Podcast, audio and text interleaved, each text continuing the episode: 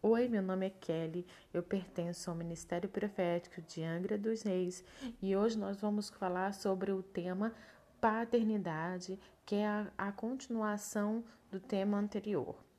E o título dessa mensagem é Eu sou filho? Eu sou filha? Hoje nós vamos falar de um assunto um pouco doloroso para algumas pessoas. Vamos falar de paternidade. Doloroso por quê? Algumas pessoas tiveram um pai bom e hoje já não o tem mais. Alguns não tiveram um pai presente. Outros tiveram um pai que não foi tão bom assim. Resumindo, existem vários tipos de pais. Quando fomos criados, Deus já instituiu em seus ensinamentos que, nós, que, seus que nossos ensinamentos seriam passados de pai para filho quando criou Adão e Eva e pediu que se multiplicassem. Lógico que se eles não tivessem pecado, não teríamos tantos problemas como temos hoje. Isso é um fato e todos nós sabemos disso. Mas hoje eu vim para te dizer que você tem um pai. Você tem um pai que não te abandona, que é eterno. Você tem um pai que não morre, te conhece no seu íntimo, que te gerou antes de você pensar em nascer. Pode parecer difícil entender isso e muitas vezes nem fazemos questão de entender, mas você é pai ou mãe? Mesmo se for solteira ou solteiro, o que desejaria para o seu próprio filho? Acaso seu filho lhe pediu pão e você daria pedra? Ou lhe pediria peixe e você daria uma serpente? Creio que não, porque a Bíblia nos diz que se nós, que somos maus, sabemos dar boas coisas ao nosso filho, quem dirá ao nosso Pai que estás no céu? Mateus 7, 9 e 11. Você tem um pai que te adotou como filho. Ele colocou o nome dele em você assim que você o aceitou como dono de sua vida. Agora ele vai fazer com você o que um pai faz. Deixa eu te explicar uma coisa.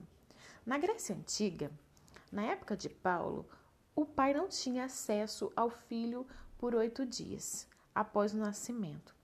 E depois desses oito dias, eles colocavam a criança no chão, e se o pai abaixasse até o chão para pegá-lo e colocasse a certidão no peito dele, ele o legitimava como filho. Se não fizesse isso, o filho tinha sido renegado pelo pai, e qualquer um que quisesse podia pegar e ficar, vender como escravo, que o tornava filho de alguém naquela época não era ter saído das entranhas desse alguém, e sim ser adotado por eles. Eles não ligavam tanto para essa coisa de sangue, sim para uma afiliação sentimental. Mesmo sendo um filho sanguíneo, só era legitimado se o pai reconhecesse o reconhecesse como filho dessa forma.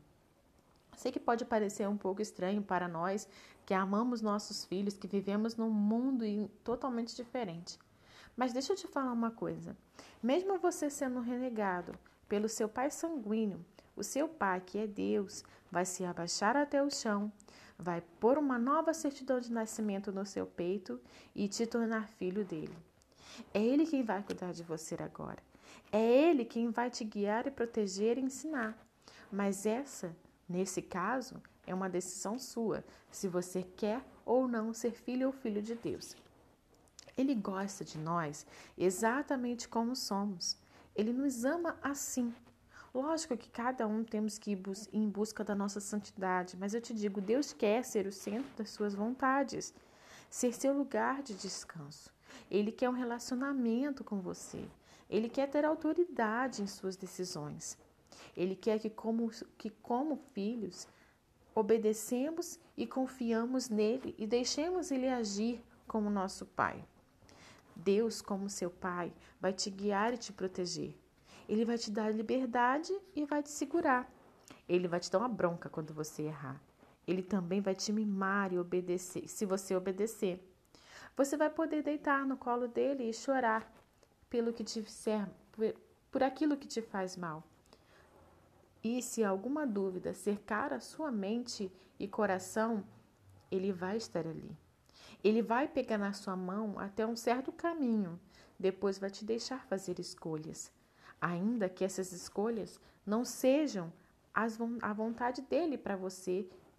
E se tropeçar, eu tenho certeza que a mão dele vai te segurar. Ele vai lutar guerras que você nem vai ver.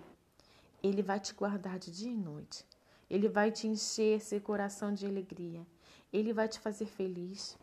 Ele sara, ele cura, ele faz feliz. Deus é maravilhoso. Sem essa presença, nada se faz possível. E pensando mais fundo ainda, adivinha quem vai ser seu irmão? Nada menos que Jesus Cristo, aquele que morreu por você, que foi esmagado pelo seu pecado. Se devemos aprender com os mais velhos, ele é a pessoa que devemos seguir, pois ele mesmo disse: Tome sobre vocês o meu jugo. Deixem-me que lhe ensine, pois sou manso e humilde de coração, e encontrarão descanso para a alma. Em Mateus 11, 29. Quer coisa melhor do que ter uma alma descansada debaixo da proteção de Jesus? Seja firme, conheça o Pai e seu irmão Jesus lendo a Bíblia. Lá, eles são revelados de uma forma única. Passe tempo com eles, sejam próximos, íntimos, e você vai ver tudo mudar. Sejam fortes e corajosos, tenham autogoverno de suas vidas e mentes. Não deixem que o inimigo venha os rodear com suas mentiras sujas sobre o que Deus pensa de você. Isso que você pensa de você mesmo é somente o Espírito Santo dizendo para você onde deve ser mudado e não te julgando. Essa consciência é Deus dizendo: Filho, volta de onde está, porque se você continuar, algo vai dar errado. Volte seus pensamentos para Deus, sua vida para Deus, e você, a sua casa, a sua descendência será bem-sucedida, abençoada. Jesus te ama e quer conversar com você. Sejam livres de pensamentos maldosos do inimigo. Eu espero que vocês tenham gostado e até a próxima. Shalom! Olá, meu nome é Kelly e eu pertenço à Igreja Ministério Profético de Angra dos Reis. Nós vamos hoje falar sobre fortalecidos com alegria.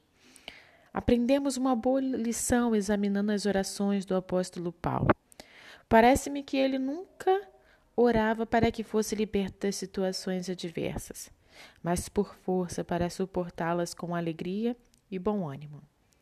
Ele também fez esse tipo de oração pela igreja de Colosso, como vemos em 1 Colossenses 11.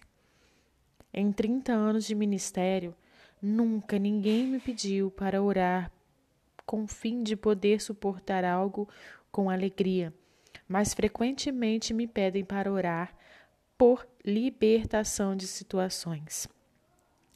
Creio que podemos aprender uma lição valiosa com a oração de Paulo. Deus está interessado em nos transformar do que em transformar as nossas circunstâncias.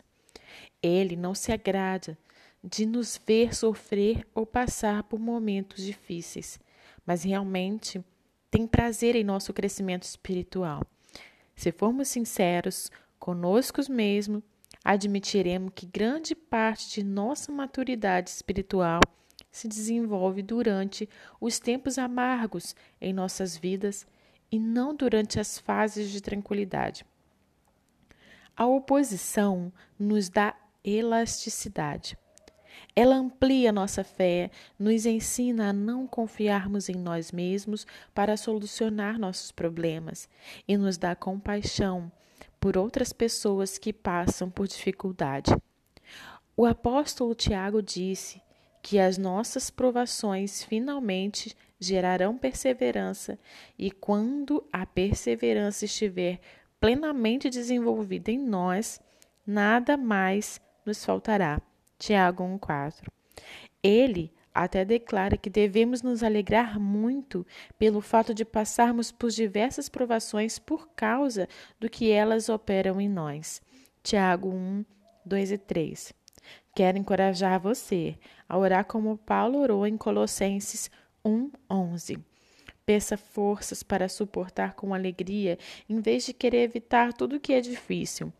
E lembre-se de que qualquer coisa que Deus permitir, finalmente cooperará para o seu bem, se você confiar nele e continuar orando.